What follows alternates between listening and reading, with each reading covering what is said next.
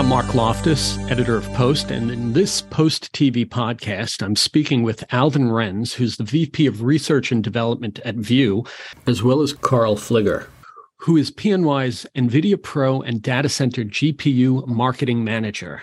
Gentlemen, welcome. Thank you. Hey guys, thank you. Glad you could join us. Alvin, we're talking a little bit about virtual production in this uh, podcast. Maybe you can tell us a little bit about VU, what you guys do, and some of the workflow upgrades that you've been doing. Yeah, so uh, VU is, um, as we call it, uh, we're trying to create a, a, network of studio. So right now we are um, we have four different virtual stages uh, across the United States, and the biggest one is here in Orlando, uh, Florida. And the infrastructure of our technology when powering this large volume, especially for ICVFX, finding the right workflow and finding the right technology to push this industry is very crucial. So it's something that we really like look at and then make sure that all of our system is working together. Also, when when you especially when you talked about creating that network of studios, interconnecting them all together is something that you have to plan out and make sure that everything is working correctly. Mm-hmm. You guys are doing in camera VFX where what you're shooting ultimately is going to appear and there'll be less post production on the back end. Correct. So the or specifically uh, focus on the in camera VFX, which is the ICVFX um, uh, virtual production. And with that, give an example for here in Orlando, we have eight cluster nodes that's powering up the wall because our stage uh, resolution is um, 2000 by 16,000 um, wide. So powering that requires a lot of GPU, especially in real-time rendering. And that's where we found that the A6000, the RTX A6000, really helps us achieve that. Not only that, it has more GPU um, memory and then um, um, power on it, but it also has the the ability to sync them together, which is specifically important for multi-cluster rendering for ICVFX. Yeah. How many systems do you have, and how did you become aware of this? Obviously, virtual production, it's one of the newer technologies out there. It's not so new that people don't know about it, but how did you go about finding out what solutions would work for what your demands were going to be? So, so uh, we first started like you know uh, when we when we started uh, we begin with just me bringing my computer, uh, my personal computer actually, and then just playing around with the with with the idea of this after you know we saw the Mandalorian and when they when they mm-hmm. showcased the ICVFX, I think a lot of people are actually got surprised and then really inspired to to, to see another outlet or to see another tool to to let our creatives you know uh, in filmmaking, it, it's it unlocks a lot of those ideas. Like especially for me as a, as a DP, um, I was a DP before um, before this. I always try to look for something that makes my picture interesting, and how can I bring something faster or or something quicker or something different that you can't do before. So that's I see ICVFX allows us to do that, and and we started with the with a very small wall and in Tampa and and and try to figure out what is the best workflow for that. And then we just kept adding. As soon as we found out that this workflow is going to work, when we saw the the look in the camera, uh, we're like all blown away by it, and we got more into it. So we started building more computers, um, moved to a different studios, and then next thing you know, I find myself trying to build all these computers. Hmm we started to look for um, like you know someone that could help us especially at this rate because we were moving fast. After the pandemic we're just we're just building studios pretty much because um, we started do, um, during the pandemic like right after the pandemic for our first studio.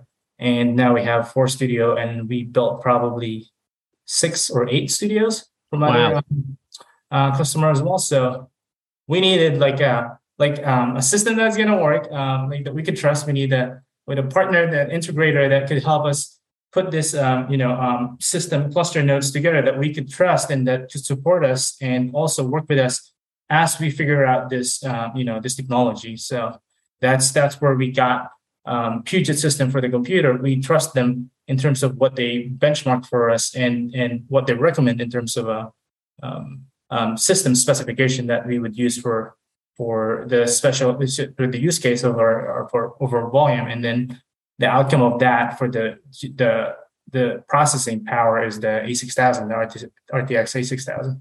Still, yeah, right now until up to now. Carl, I wanted to bring you in. Uh, why is the RTX platform so well suited for virtual production?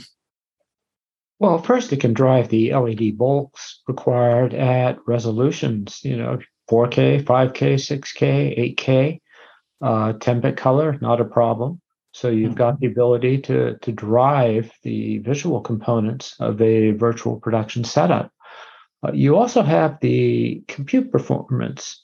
Uh, if you're doing simulations, you want them to be realistic, physics based, uh, rather than have artists, you know, kind of budget. Uh, the board can be doing that simultaneously with the graphics.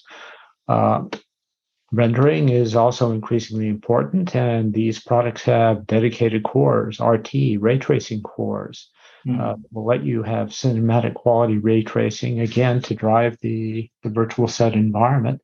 And finally, artificial intelligence, uh, where you can combine that with ray tracing techniques to very rapidly fill in the gaps through a technique called AI denoising. Mm-hmm. Uh, I'd also like to point out that there's a tremendous difference in the amount of memory on the card. In this case, 48 gigabytes of, of GDDR6, uh, which allows you to have, you know, extremely sophisticated models, extremely complex textures, uh, running simultaneously with necessary simulations or even elements of AI, uh, all in GPU memory, which lowers latency and gives the fastest possible results uh, for companies like VU and systems integrators like Puget. Uh, I should also point out that the product longevity of these cards is important. You know, Quadro, a typical card has a lifespan of at least three years, some cases many as five. Boards like the RTX uh, A6000 are eligible for a long lifecycle program. So you're making a tremendous infrastructure investment, and you can be guaranteed if you need to buy more of the same product, it will be available. Uh, mm-hmm. isn't the case with consumer offerings. Uh, the last thing I'd like to say is after all these RTX A6000 superlatives, we've got the NVIDIA RTX 6000 Ada generation on the horizon. So in the December January timeframe, uh, Puget and VU will be able to experience you know, everybody uses the term quantum leap, uh, literally a quantum leap in performance uh, when you look at what the Ada Lovelace architecture brings to the table uh, vis-a-vis the current NVIDIA Ampere. Alvin, you've showed me a little bit offline about some of the work that you guys have done. For our audience who wants to know a little more about VU, do you have a website that we could direct them to?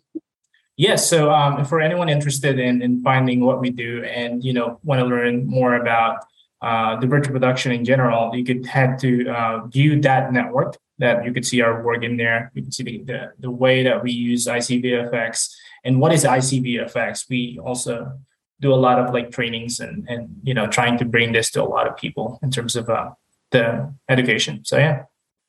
Great. Carl, how about uh, some of our audience that might want to find out more about PNY? Where would they have to go? Uh, visit www.pny.com and you'll see a category of professional products. And under that, you'll see our workstation class, our NVIDIA RTX boards.